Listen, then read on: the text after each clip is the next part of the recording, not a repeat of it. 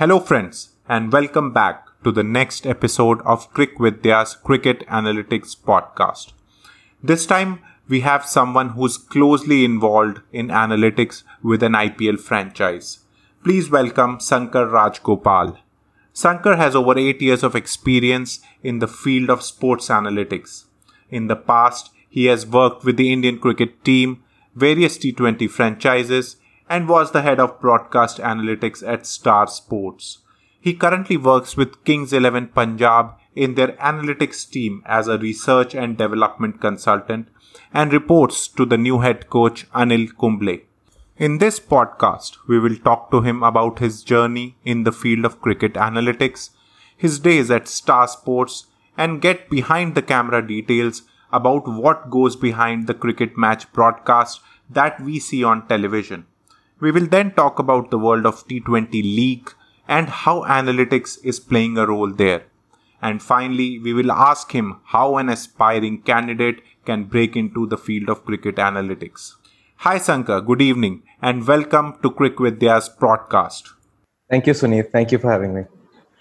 So, uh, why don't you start by telling our listeners more about yourself, how you got started, and what prompted you to shift from one role to the next?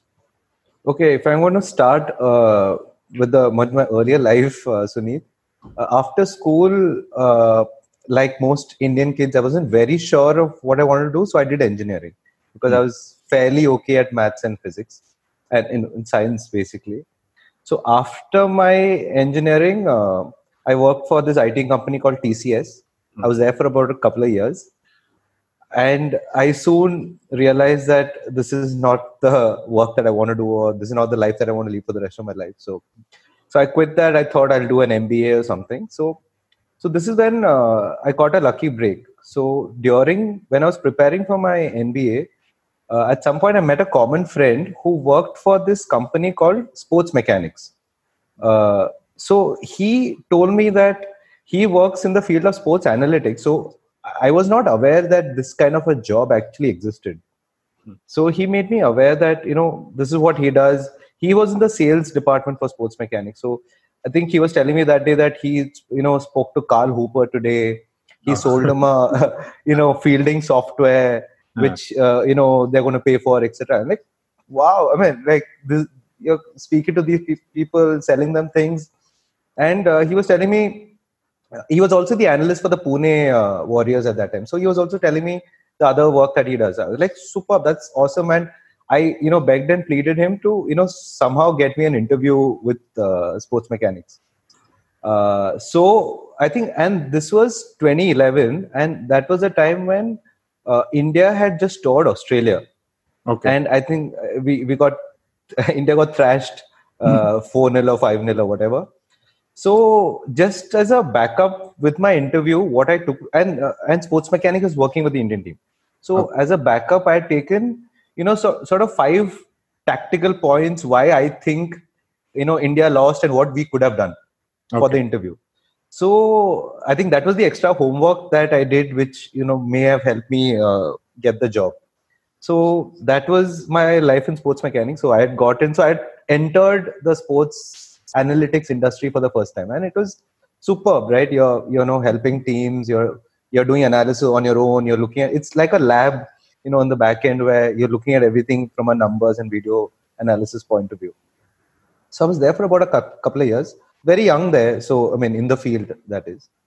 Uh, then then i sort of realized that you know this this is a field that has massive potential. And uh, even in broadcast right? You know when you look at commentators and what they what they say about uh, cricket and, the way they commentate. You know in t20 for example if a guy has a strike rate of 100 uh, they would say you know what a great strike rate. Hmm. uh, and you know introduce players uh, you know who, somebody has an economy rate of you know 10 or something they would say that you know he's not a good bowler but that's probably because he bowls at the death you know things like that. So I, I sort of realized you know if i could make the you know change the track to broadcast somehow, uh, you know, there's a great opportunity there. So I took a chance. I sort of sent my CV to Star Sports then. Oh. And uh, and uh, luckily, uh, my, the person who hired me at that time was very interested in this. So he was also setting up a team, and he said, you know, this is something that he's extremely interested in. Uh, so that was my life in broadcast for about six years, where you know I was the first person doing analytics there. I know I built a team there over, the you know over the years, and then uh, once I felt, then I felt the itch to come back on the ground, where hmm. you know you could effect more uh, analytical decision making. Um, when Anil Kumble became the coach of uh, Kings Eleven, I think he he wanted a set of people that you know for each department uh, after he became the coach. So uh, we I spoke to him, and then you know this became my next sort of step. Oh, great! So uh, let's uh, your journey is really interesting. So I'd first like to start with Star Sports days, and then we probably move to uh, the IPL thing also. So you were the head of broadcast analytics. Uh, so if you could tell us uh, what was the state of analytics when you started working at Star Sports, and how it has evolved from then to now. Right. So, like I said earlier, the I think the gap was that I don't think commentators actually got that T20 was a very different game uh, to you know what Test cricket was because these are guys who've been commentating for a long time, hmm. uh, and it's it's not their fault actually because they've played cricket and uh, they've sort of continued in that same vein without actually acknowledging that the game has changed and this is a very different game so uh, and commentary was a lot more subjective if you if you noticed uh, back then they would just say things like you know he's an excellent player of the short ball or he's an excellent player of the spin where you know if you actually looked at data that was not the case hmm. so sub, so the first task i guess was to eliminate subjectivity and introduce database storytelling uh, uh, in in in uh, in broadcast. So I would say it was it was a big challenge because commentators are not you know sort of obviously willing or not all of them are willing to just change their method right because you know they're paid for their opinion and that's uh, you know they've done it the same way for a long time uh, so to first tell them the importance of data driven storytelling and how it could enhance their sort of commentary itself was was a task. Hmm. Uh, so just to give an example of you know one of the stories I used to tell them then was in the 2011 World Cup, right when uh, India India won the final. There is you know lot written about Mahendra, Soni, Mahendra Singh Dhoni going out to bat uh, at number four, hmm. whereas Yuvraj is batted at number four for most of the for most of the World Cup, right? Yeah. So basically, in an analytical point of view, what happened was that uh, Muralidharan was bowling. Hmm. Gambhir was already there uh, at the crease. If Yuvraj had gone and and Murli already has his, has an advantage bowling to Yuvraj because they have some history, and with two left-handers at the crease, Murli may have got hold of India at that time and you know bowled three four good overs, and you never know what would have happened. Yeah. So do, in in the movie as well, Dhoni just walks out saying, "Murli is bowling. I'll go out to, go out to bat." Hmm. But because Dhoni is used to you know facing Murli and he's always had a good record against Muralidharan, hmm. he went out to bat uh, ahead of uh, Yuvraj, and you know the rest is history. Uh, yeah. So there there are matchups which which is a data story. You should have to you know sort of uh, give the anecdotal story as well with the data which is basically what we do in broadcast. Uh, so you know, crafting stories like that uh, were were you know uh, my job basically. So you know, over time, slowly built a team. I was the only one there initially. Uh, I may have been the first broadcast analytics producer in India for sure, maybe even the world at that time in 2013. Uh, so I mean, the good thing was that my bosses valued you know data-driven storytelling. So you know, uh, it's good that they had faith and slowly built a team over time where you know you had a specialized guy who did video analytics you you had a guy who was a know, stats nut who will tell you anything and everything under the sun with stats then there was a data scientist who will give you data visualization hmm. uh, and we even had a young guy from iit to do you know tech you know analytics and you know wearables and stuff like that okay. so that that was interesting so uh, i think uh, then again, the the one of the first things we tried to do was uh, in the 2014 World Cup, which is a big big platform, and Star Sports was doing the World Feed. We tried to uh, actually split up the overs, you know, power play, middle overs, and death overs Hmm. for the first time. So nobody had ever in broadcast done that before. Hmm. And you know, what is the middle overs? Is it from seven to 14? Is it from seven to 15? You know, different coaches have different sort of middle overs, death overs. Do you do from seven to 10 and then you have another split? So, Hmm. I mean, we used a lot of data and we figured, you know, the the simpler we keep it, the better. And we decided to go with one to six, seven to 15, and 16 to 20. The last five overs is the death overs. So Hmm. that I think we were the first to actually do, and now it's sort of taken for granted that those are the you know Hmm. splits in T20 cricket. Yeah. Uh, so and then we started throwing out stats like you know uh, strike rates in power play, economy rate in power play, uh, pace versus spin, bowler matchups left against left arm spin, you know things like that, and we could do it phase wise and things like that. So that was the sort of starting point of what we tried to do, and then uh, I guess my my my best and the my proudest uh, work in Star Sports was to to do the content for Select Dugout, which was an analytical feed, you know, uh, which was dedicated to analytics for which we did for T20s. So from the journey of, you know, convincing commentators that analytics is you know good and you know it helps your storytelling, etc., etc., to actually having a feed which is completely dedicated to analytics, I thought, you know, was was a you know was complete. I thought at that point. True. I had seen the dugout quite a few times and uh, really enjoyed it. Thank you. Yeah. So uh, we'll talk about that also in uh, at a later point.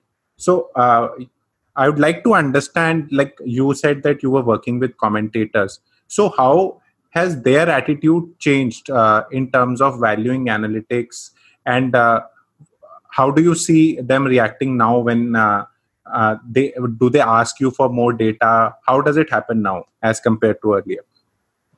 Yeah, uh, as I mentioned earlier, the first, I think the first year or so, it was quite hard because uh, we were trying to fundamentally change a habit Hmm. uh, for commentators, and you know they used to doing things a certain way. It wasn't.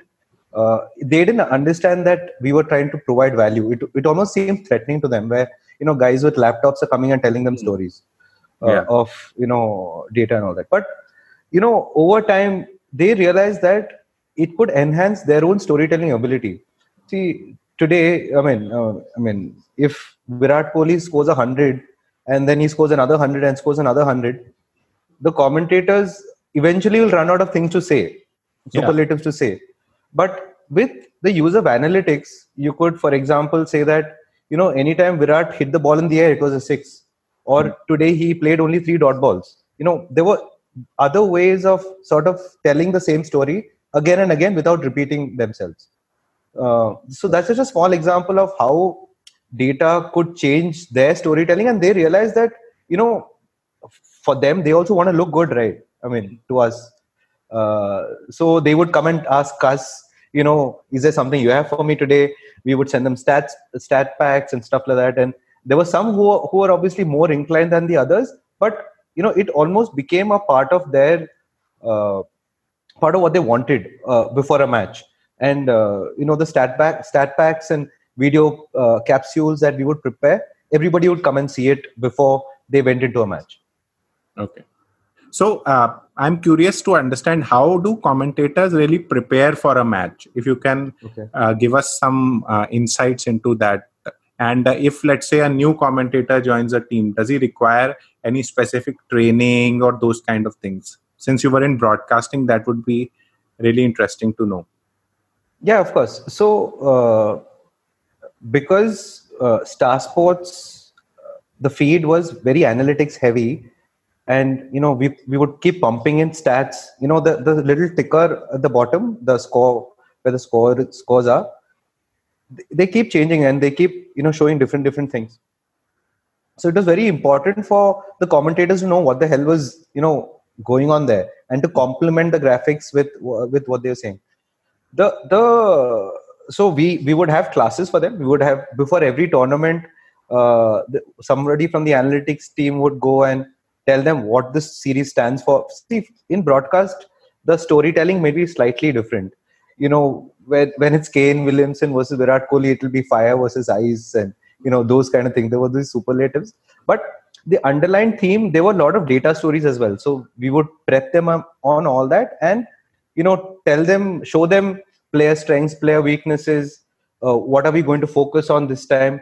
What is the what is the you know main main uh, stories for you know a spinner versus a fast bowler versus uh, you know batsmen and bowlers uh, and and now that a lot of younger players who are you know sort of just given up playing cricket they are very aware of what is happening because of the ipl and because of the backroom staff that they have analytics is very familiar to them.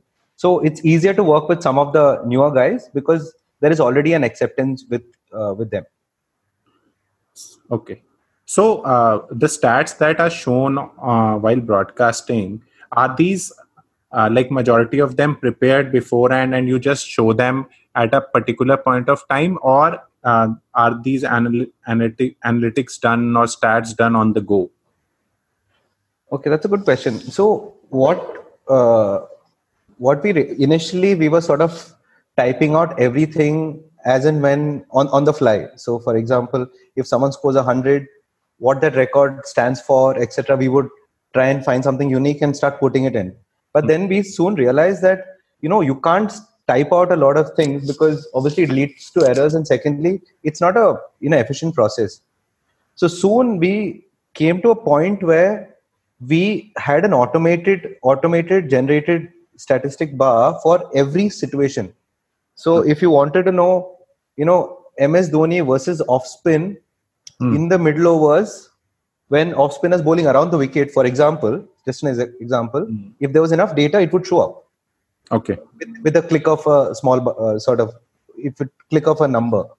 Okay. So th- they were all you know pre-prepared, but there were a lot of things which we couldn't obviously prepare every situation. But there are a lot of things which uh, you know presented itself. That's the game of cricket, and it's funny mm. where we would have to look for it, you know, at that point and then put it in. Uh, so yeah, a lot so, of it was automated by the end. So can uh, would commentators also ask for a particular statistics to be shown on the while the broadcast is on? Yes, yes. So uh, so they would like it if they are talking about something and at the same time the the uh, stat also comes. So hmm. it looks it looks good in broadcast. You know, from the grammar of broadcast where this they're talking about something. So the what the chain of events is. Uh, somebody a commentator a wants to talk about a player mm. and there is a particular stat the commentator will start talking about that player the camera will pick up that player then under him that stat pops up so mm. You know everything becomes seamless and then you know the camera cuts away you, you can come back to that story etc etc got it. Uh, let's talk about uh, the dugout feature that uh, you talked about which was focused on more in-depth analysis. So, would like to understand how was it dip- different preparing for this feature for you as well as commentators, and uh, were there any practice sessions planned? Because uh, the analysis was quite different and could not have been done on the fly. If I see it, I feel that way. So, if you could give us more insights into that. Yeah, so I think that was a time when Star Sports was trying to do as many different languages as possible, if you notice. So they had their own, you know, Tamil feed, they had their own Kannada feed, Bengali feed, etc., etc. So in this, when they were trying to do these various different languages, they also felt that the analytical feed was had a separate audience. So hmm. they wanted to test that water, you know, to see if there was a niche audience for analytics which was different from the normal you know the world feed audience the english commentary audience mm. uh, so it had to be the challenge for us was that it had to be distinctly different there was no point you know doing the same style of commentary because that style of commentary is already there how mm. do, how do we make it uh, different so uh, the the idea was you had legends who are you know t20 captains t20 coaches uh, you know the best of the best players come in and you know get into the minds of the players on the field. Hmm. so as a captain what are you thinking at any point? So that was the style of commentary. So it was extremely analytical and predictive. Uh, what would you do at this point? What is the batsman thinking? What's the bowler thinking and why is the field changing? Hmm. so they would try and connect all this. And in uh, and what we tried to do was uh, it was with you know almost no advertising. So we had the breaks in between overs for them to do demos or they had to explain something. Okay. uh, to say that you know uh, this is what is likely to happen now. If batsman has a weakness this is the weakness and this is why the weakness is uh, so it is almost you know looking ahead and trying to be predictive at every point Hmm. and the idea here was that you know people say that you know when a left arm left uh, left hand batsman's batting you would bowl an off spinner to him Hmm. but they we were trying to say why a left hand batsman would have a problem playing an off spinner Okay. what is the reason for that so the, the technical reason for it and why it's considered it's considered a good matchup Got it. and because it was all very very serious because it sounds very you know Yeah. uh, encyclopedic Yeah. we had to you know have fun while doing it so it had to be this sort of bantery and analytical feed Hmm. uh, so we had to have two constants which were there throughout so that is why scott Styris and dean jones were the main guys Hmm. and we had all these legends around them uh, who would come and go uh, as and when you know and uh, so this scotty and dino had this sort of bantery new zealand and australia Yeah. uh, you know kiwi uh, aussie banter happening on the side and it was it was a very enjoyable feed to work on so from our point of view we had to prepare you know because we had all these breaks to us we could literally explain anything and that's what the analytics team had a and it was completely put together by the analytics team so Hmm. it was our, our opportunity to express all those things that were you know stuck up stuck with us because normally to sell a story to you know the the producers for the main feed you know it had to be about you know Kohli, Dhoni it had to be you know superlative. Otherwise they were not much takers because that's what sells right? Hmm. here we could you know explain you know why each move is happening. Uh, t20 is a game of chess where something happens and the other team reacts to it and because of the other team reacts to it this team reacts to it so we could actually break it down you know why that's happening and uh, even that it was it was fun doing it yeah, it was fun watching it also.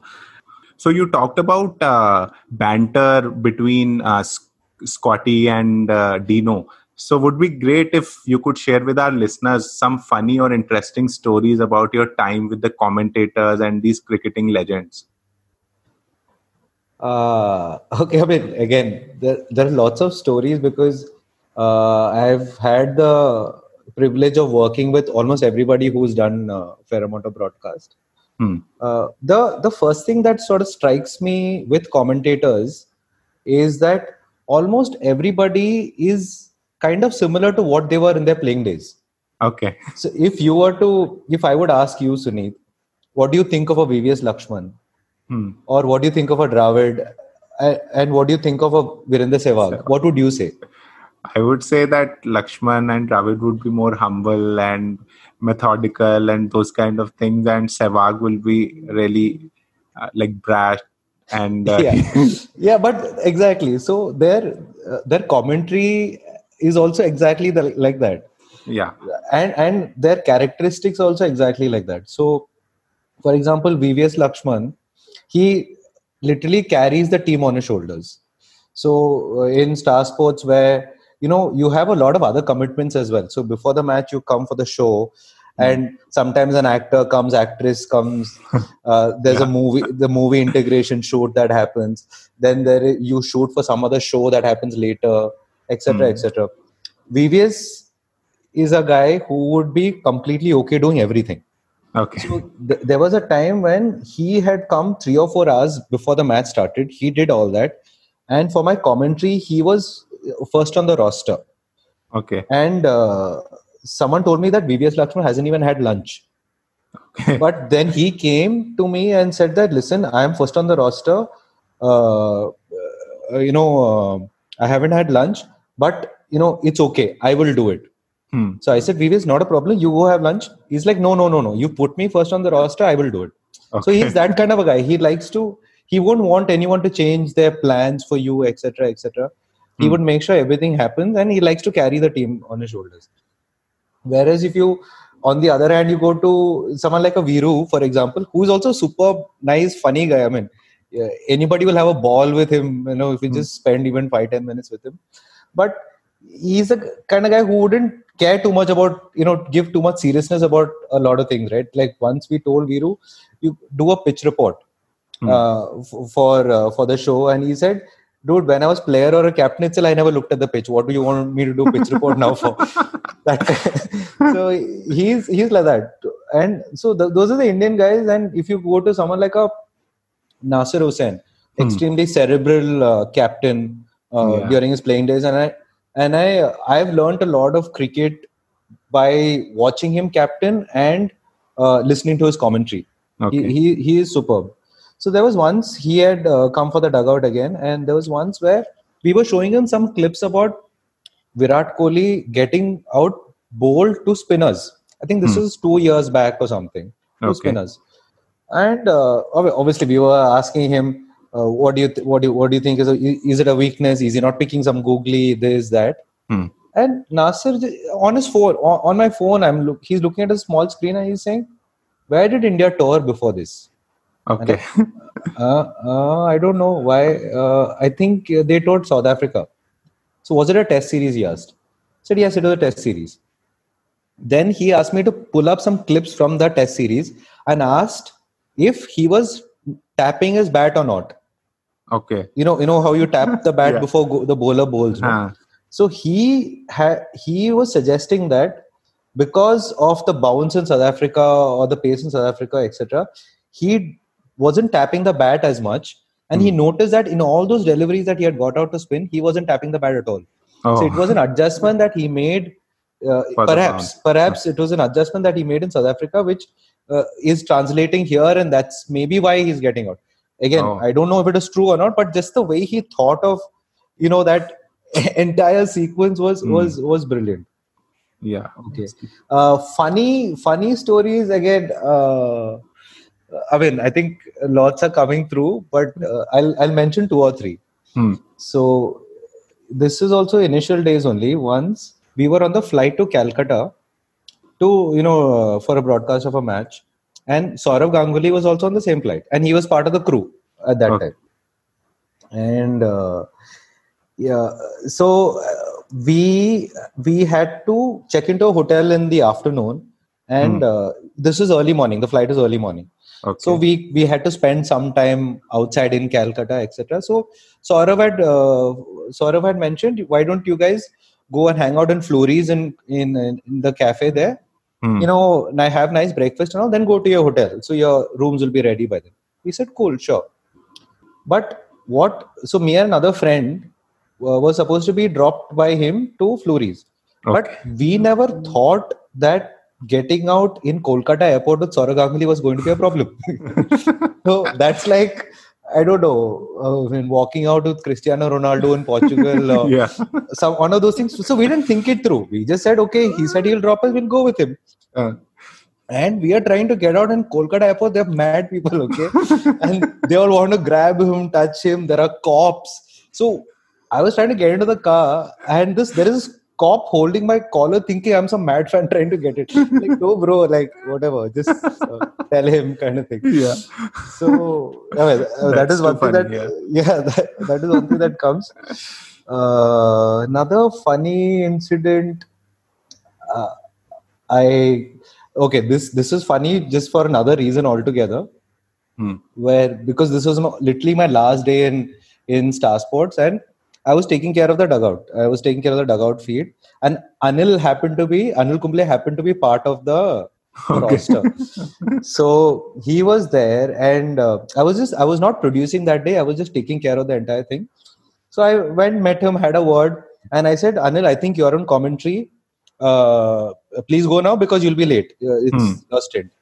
Then he looks at me and says, you know, today you're my boss, tomorrow I'm your boss. I don't think I don't think that happens to a lot of people. Uh, so yeah, nice. wait, because uh, again, uh, I think there are lots of funny incidents that happened, but I just thought I'll mention something that happened in the beginning and happened at the end, Yeah. and you know, lots of fun in between all that. So, as an analytics guy, uh, would you be able to share any incidences where you actually analyzed or predicted something and uh, it came true, and uh, you were really wowed by that experience? That oh, I wa- I thought about this and it happened. Yeah, Sunit. So um, lots of examples are, are coming to my head, but I vividly remember the the initial days because you know you actually kept score of these things, and and as you were new to broadcast, it almost became like a you know bet that you took, right? That you know something is going to happen, and you prepared the whole night. You made all the graphics, you made all the stories, you told the commentators, and if something actually did happen, it was it was uh, it was cool.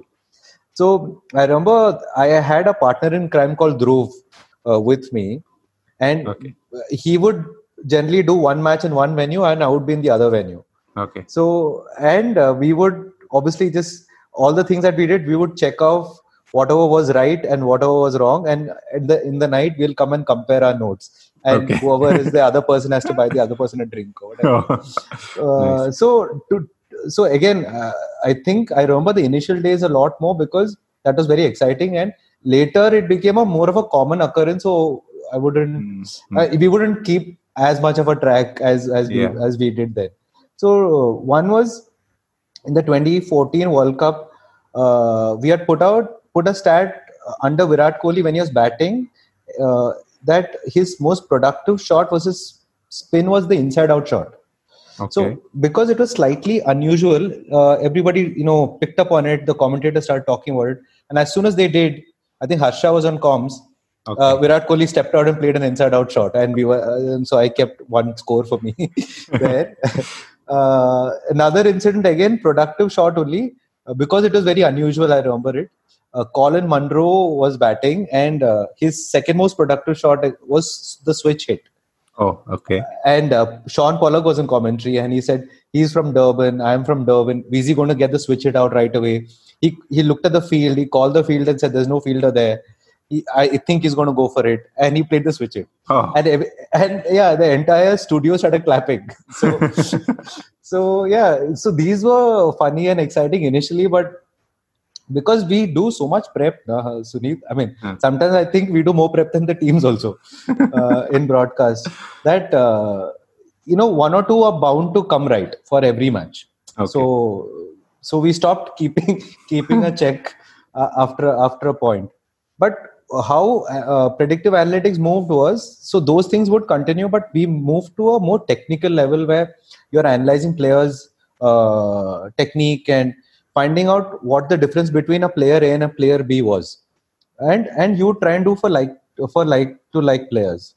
Uh, so, for example, there was this whole thing that any batsman's weakness would be you know top of off, Hmm. and uh, if you bowl wide to a batsman, he would hit you. That's a bad ball Hmm. we wanted to kind of bust the myth on that where not no two similar batsmen could be the same so uh, i remember this doing this in the 2015 world cup just to prove this point uh, we had compared a david warner so it's Hmm. left and right here but just bear with me but Okay. uh, but No two problem. top order batsmen david warner if you bowl at the stump so you cramp him his strike rate was about 60 or 70 or something but Hmm. as soon as you gave him a little bit of width uh, and if it was even slightly short, he would punish you. He would cut or pull you Hmm. because of his short arm, uh, jab, his his his technique, etc., etc. Whereas you do the same thing to Virat Kohli, where if you bowl on top of off for him, he would you know just move across and flick you, or he would drive you. Hmm. So anything close to his body, he was extremely good at, and his strike rate was about uh, 200 or 300 when the ball was at his body. Uh, um, I mean, at his near his pads. Whereas short outside off, he would have a weakness. The same thing that would be a weakness for for David Warner. Okay. Those things were actually easier to get right because you know a player doesn't change his technique. Hmm. Uh, especially in the first 20, 30 balls, they play more or less similar. But once they're set, you know everybody hits everybody. Ah, got it. And from an analytics point of view, uh, would you say that uh, there were one or two commentators who really got you in terms of what you what data or what analysis uh, that you uh, uh, took to them let's say before the show. So they were like somebody had more analytics uh, mindset than others. So there'll be probably one or two favorites of yours. Okay so uh, this this may be surprising but when brian lara joined the commentary team Okay. uh, he- and he's extremely sharp he's extremely cerebral. Hmm. but if you forget to send send his stats back he will throw a fit. Okay. And he liked to read into every number not because he believed the numbers blindly but he wanted to think about why these numbers are what they are. Okay. And then he would make sense of it and, and use that in his commentary.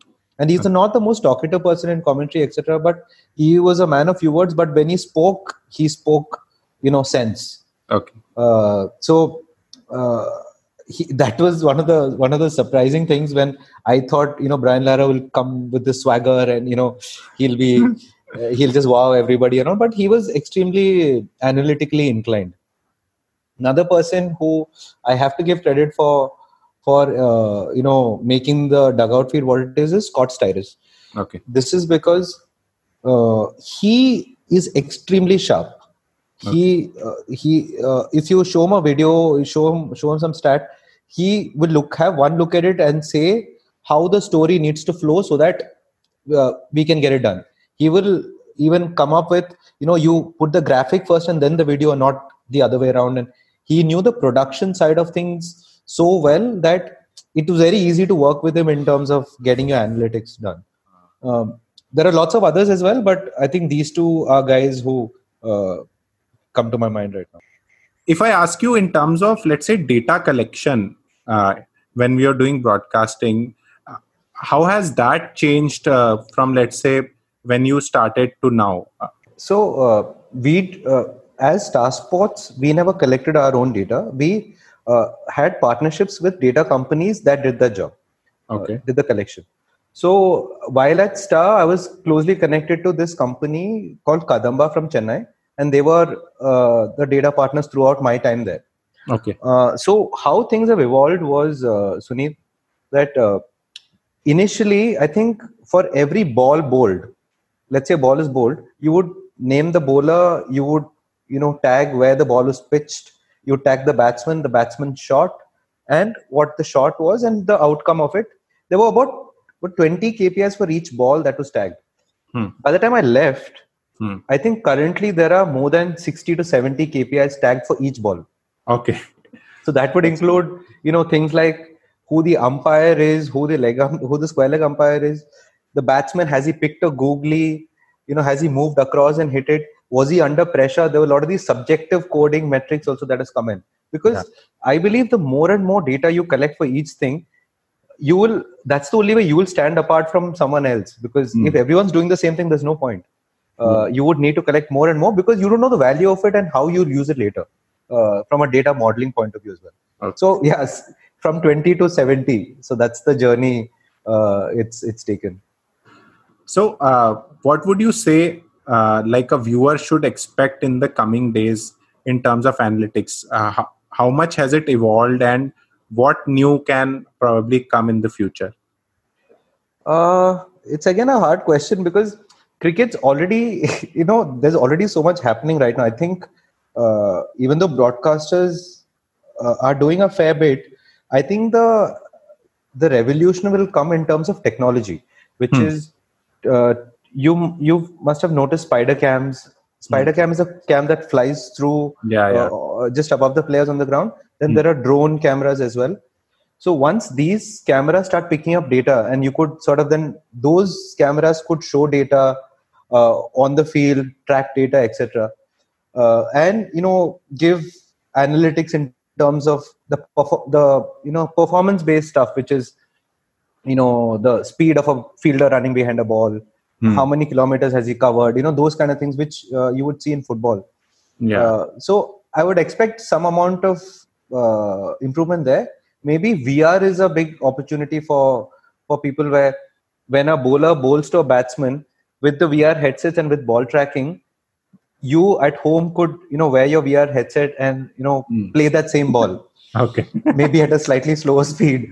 Uh, uh, that's another thing. And then uh, I think bat. So Anil Kumble himself uh, has this company which does bat sensors. It's called Spektacom, where uh, if the batsman hits the ball, uh, you would know. You know the people always said the commentators always said that's timed very well. You can actually put a number to it. What is the quality of the shot? What is the quality of the timing? Hmm. Uh, did the bat twist in his hand? Was there, you know, did he hit the middle, etc., etc. So sensors, VR, you know, cameras, and maybe viewer interactivity also to a certain point is is is what I think is going to happen in the near future. So these bats have people started using sensors now uh, with the bats. Yeah, so it's it's actually a small chip that goes behind the bat, Okay. uh, and and I think the technology is being iterated over the last couple of years, and I think it's ready now. So uh, you could you could have players use it in the IPL, and you could even I would even see academies use it because if you know you had that chip, and when you have nets around you, and Hmm. you're hitting a shot, and the and some meter or some app is telling you you've hit 80 meters Hmm. that, that's helpful f- because you don't have the space to you know give that information otherwise i mean you don't have you don't have the ball going out of the ground but Yeah. just hitting it in the nets you could you know get that information that might be helpful True.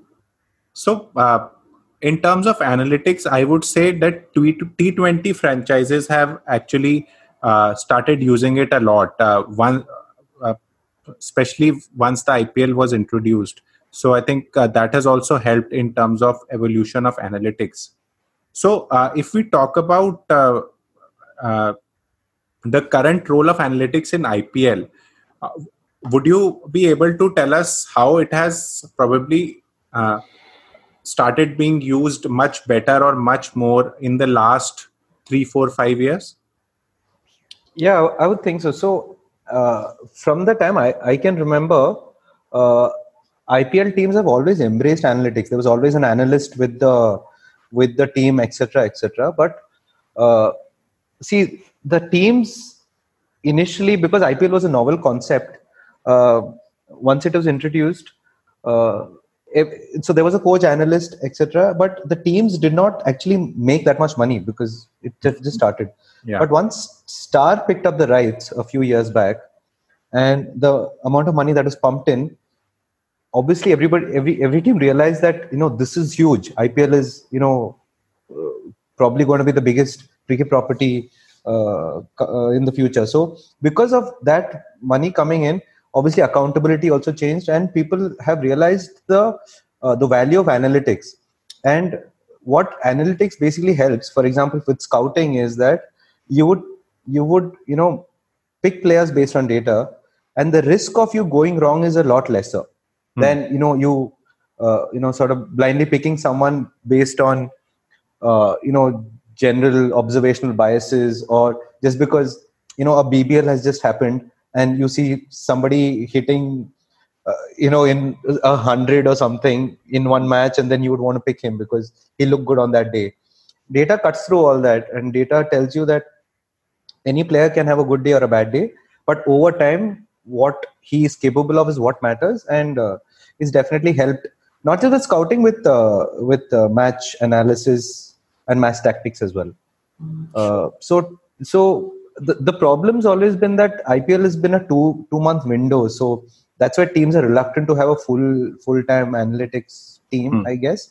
But once I feel the I, I, IPL expands and you have more teams and uh, you have a longer duration tournament and with the money coming in i hopefully every team will have a full time analytics department as as it should be because it's it provides a uh, a lot of value for the teams So uh, another question I had is that uh, now uh, there's a lot of machine learning and AI uh, being used in almost all sectors and almost all parts of life. So is there any predictive uh, modeling or predict uh, those kind of things happening in a T20 or a cricket in general also? Uh, at Yeah. the team level so broadcasting we have seen that you show that this team now has let's say 52 or 60% chance of winning. So mm. that is just one. Apart from that uh, does it have a potential to go into team strategies and let's say at a particular point of time in the game can that happen in the future or is it happening already? Yeah so this is where i think the human element comes in.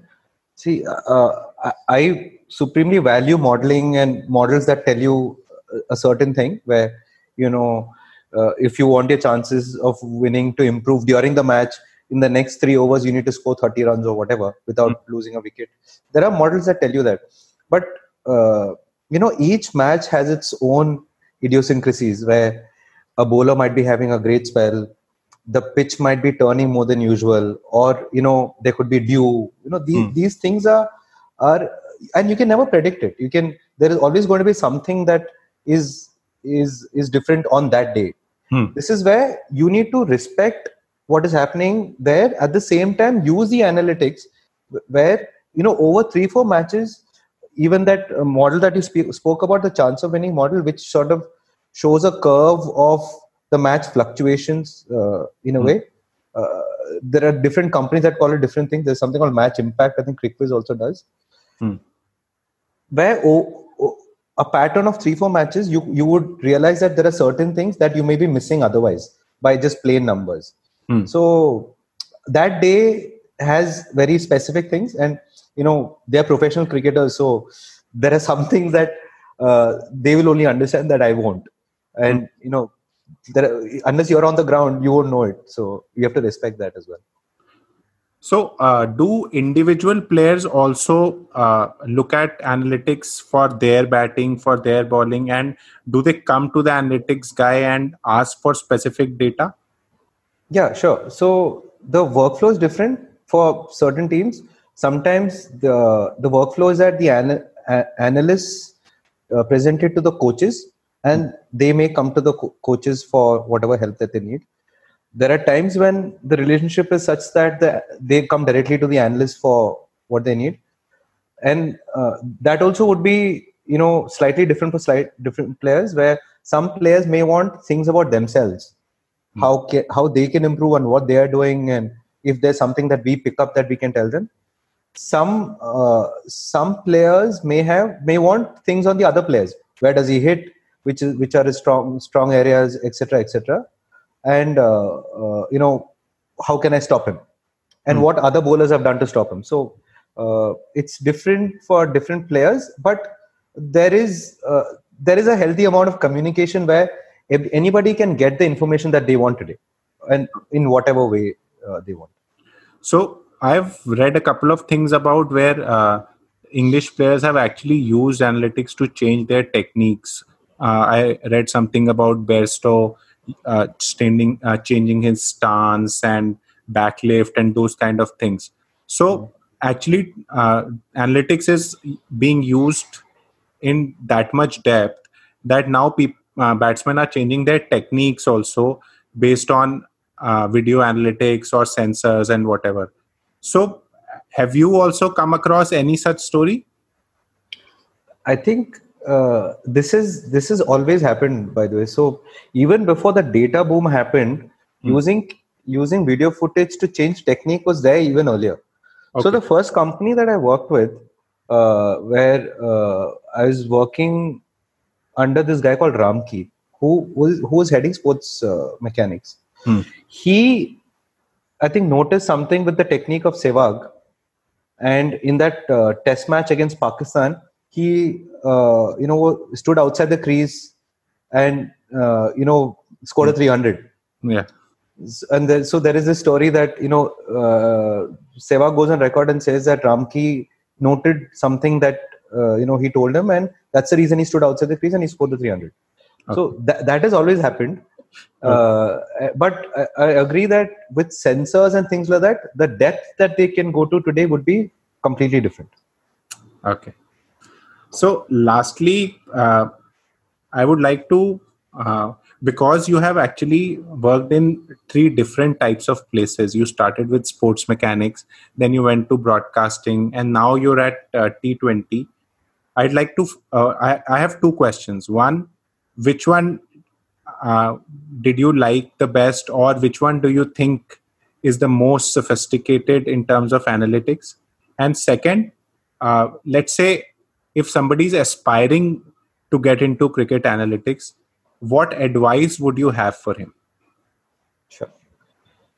Uh, so, I mean, I have to be, I have to respect each part of my journey. So, uh, I'm grateful to everybody who has hired me. So that's the reason I am in this uh, privileged situation. But uh, I would say, you know, there's nothing like working with an IPL team to be part of the auction, part of the strategy.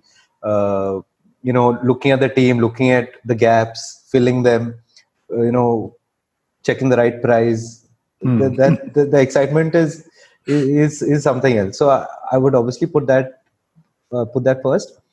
Uh, being in broadcast was you know that was another tremendous journey as well because you know you as a as a fan you go there and you see people like you know Kapil Dev, Sunil Gavaskar, all these people just walking around mm. in, in the yeah. Star Sports office, and that whole uh, transition from you know going as a fan to becoming a producer where you're telling them what to do and what they need to say mm. uh, that was also amazing and into and you work with a lot of amazing people there from a technical point of view they're very very bright people that i've learned a lot from in star sports so i would say uh, yeah ipl team and then definitely broadcast uh, as the as the two best uh, i mean the, the last 6 years basically uh, in terms of advice, I had recently written an article because I had some time, written an hmm. article about how to get into sports analytics for someone aspiring it. Uh, maybe you can also, uh, you know, put a link on the sure, description. I'll, you can send me that. Uh, so, what what I was saying was that you, the problem with cricket is that there's not much data available, you know, as an open source where ball by ball data, data available. There are two three sources.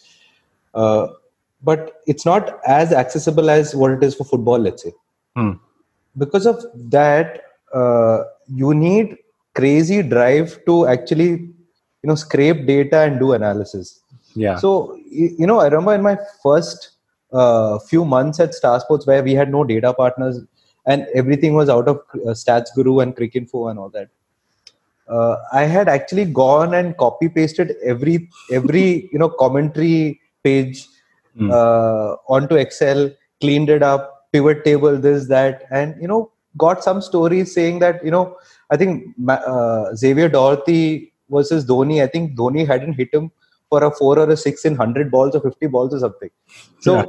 you you may have to go through that pain uh, to actually do some analysis. So my my advice would be that if if I believe everybody is really good at something which is completely unique to you, you should make that work public and that's the way to you know get into this field because mm. that's the only way someone's going to notice you and mm. you know take you in the sad truth about ipl is, is that the attrition is very low in the sense the the guy the analyst who's been working with chennai super kings has been working with chennai super kings since season 1 okay even the kings 11 analyst the uh, technical analyst he's been with them for 10 years Hmm. It's the same story for Mumbai. It's the same story for most franchises. So, how do you actually get into an IPL team for two months of the year when you know the the the doors are very tightly locked?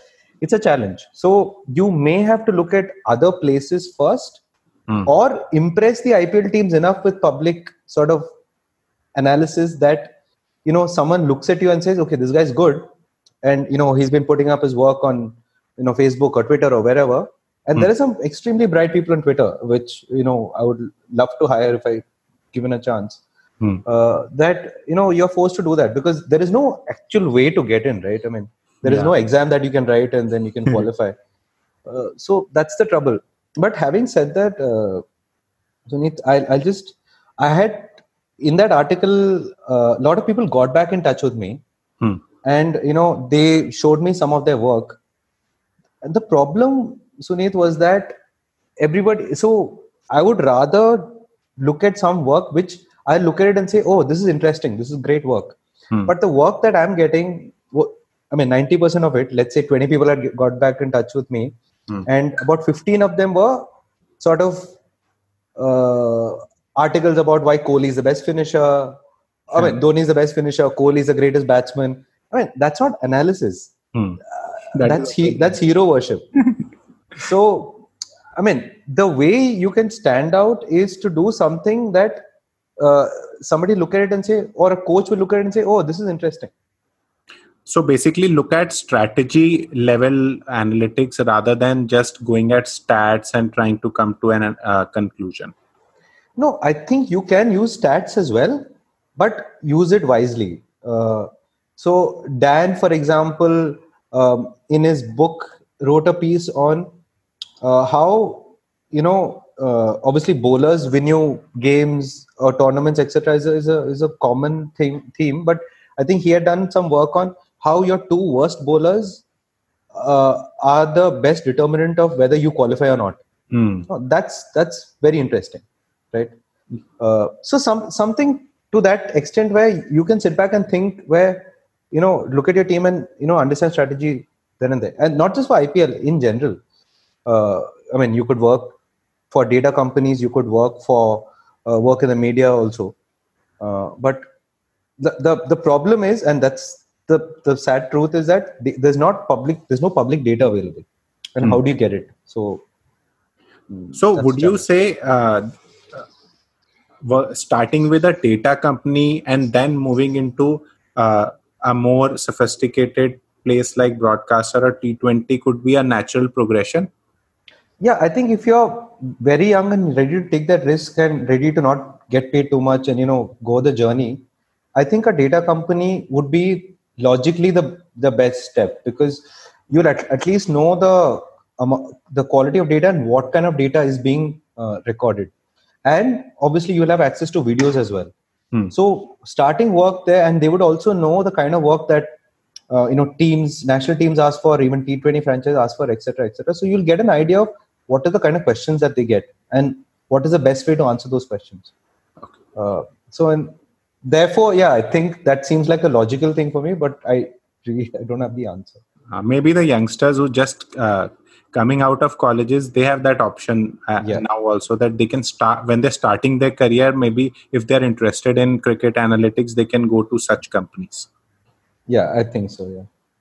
And uh, another thing is uh, what would you say is the uh, state of analytics in the lower leagues like kpl or uh, those kind of leagues? So uh, because those also have private ownerships. So is there a lot of scope there as of now or they have also started using and they also have play uh, analyt- analysts and those kind of things they also have analysts and they also have uh, you know it's the same guys who you know work with ipl franchise most of them actually work with kpl franchise and tnpl franchise as well okay. okay.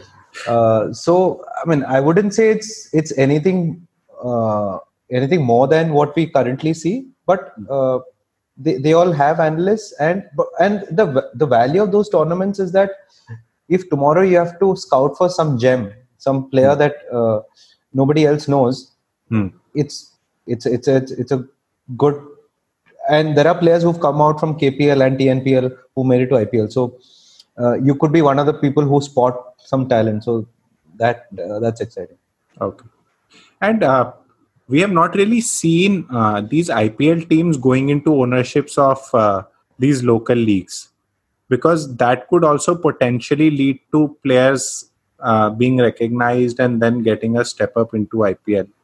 So, uh, what is your view? Because like KKR has a team in uh, Caribbean Premier League, Kings Eleven has also recently uh, got one.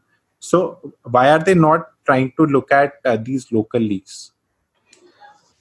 Uh, I don't know, Sunit. So my my guess is that today uh, uh IPL doesn't incentivize teams to do that. I think because if today I go and find a find a talent, hmm. it's not like you know leagues in America where I can sign the player.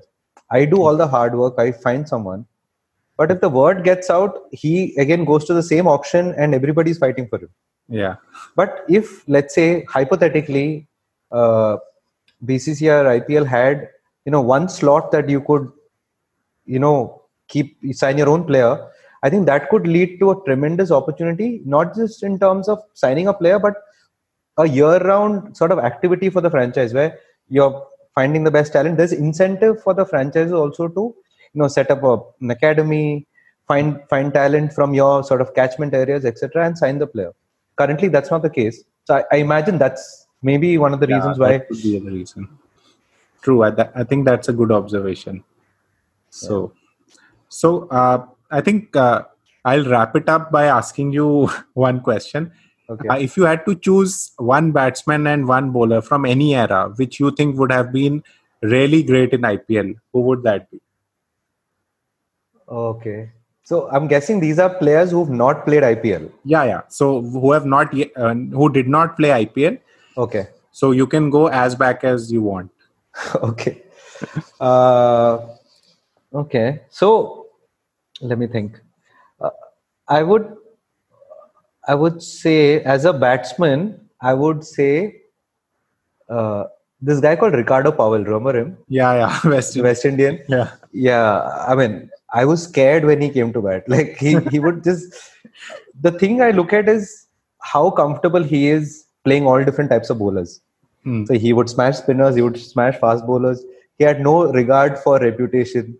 Yeah. So I think someone like him would have been perfect.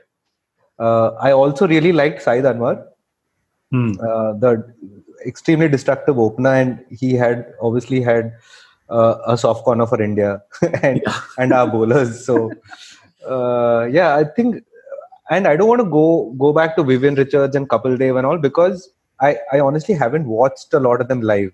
Hmm. So just I'm just looking at players. I'm guessing you also want players who, you know, I, I've seen right. Yeah.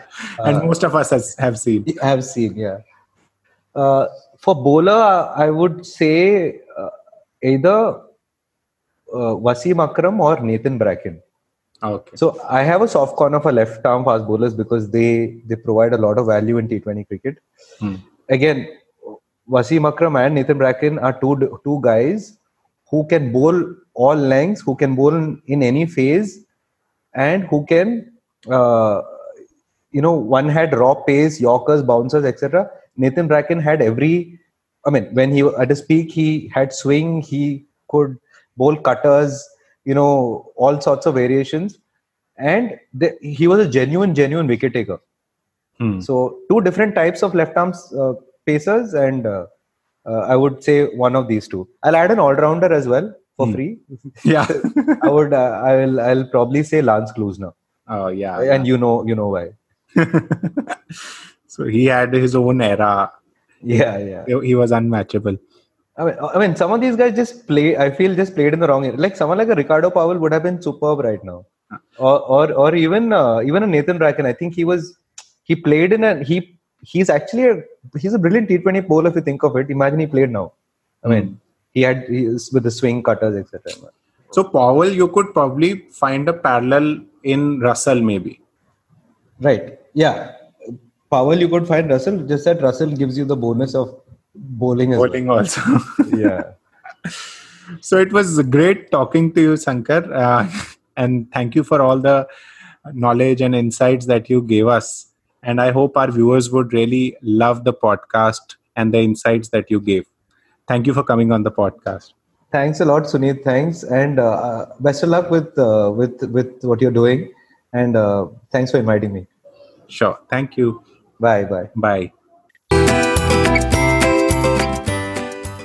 So this was Sankar Rajgopal from Kings 11 Punjab. Hope you liked the discussion. We have some more interesting podcasts lined up for you. So do subscribe to the channel. You can also visit us at www.crickvidya.com and read our cricket analytics blog. Our Twitter handle is at the rate crickvidya. Do follow us there for some interesting insights about the world of cricket. Thank you and have a nice day.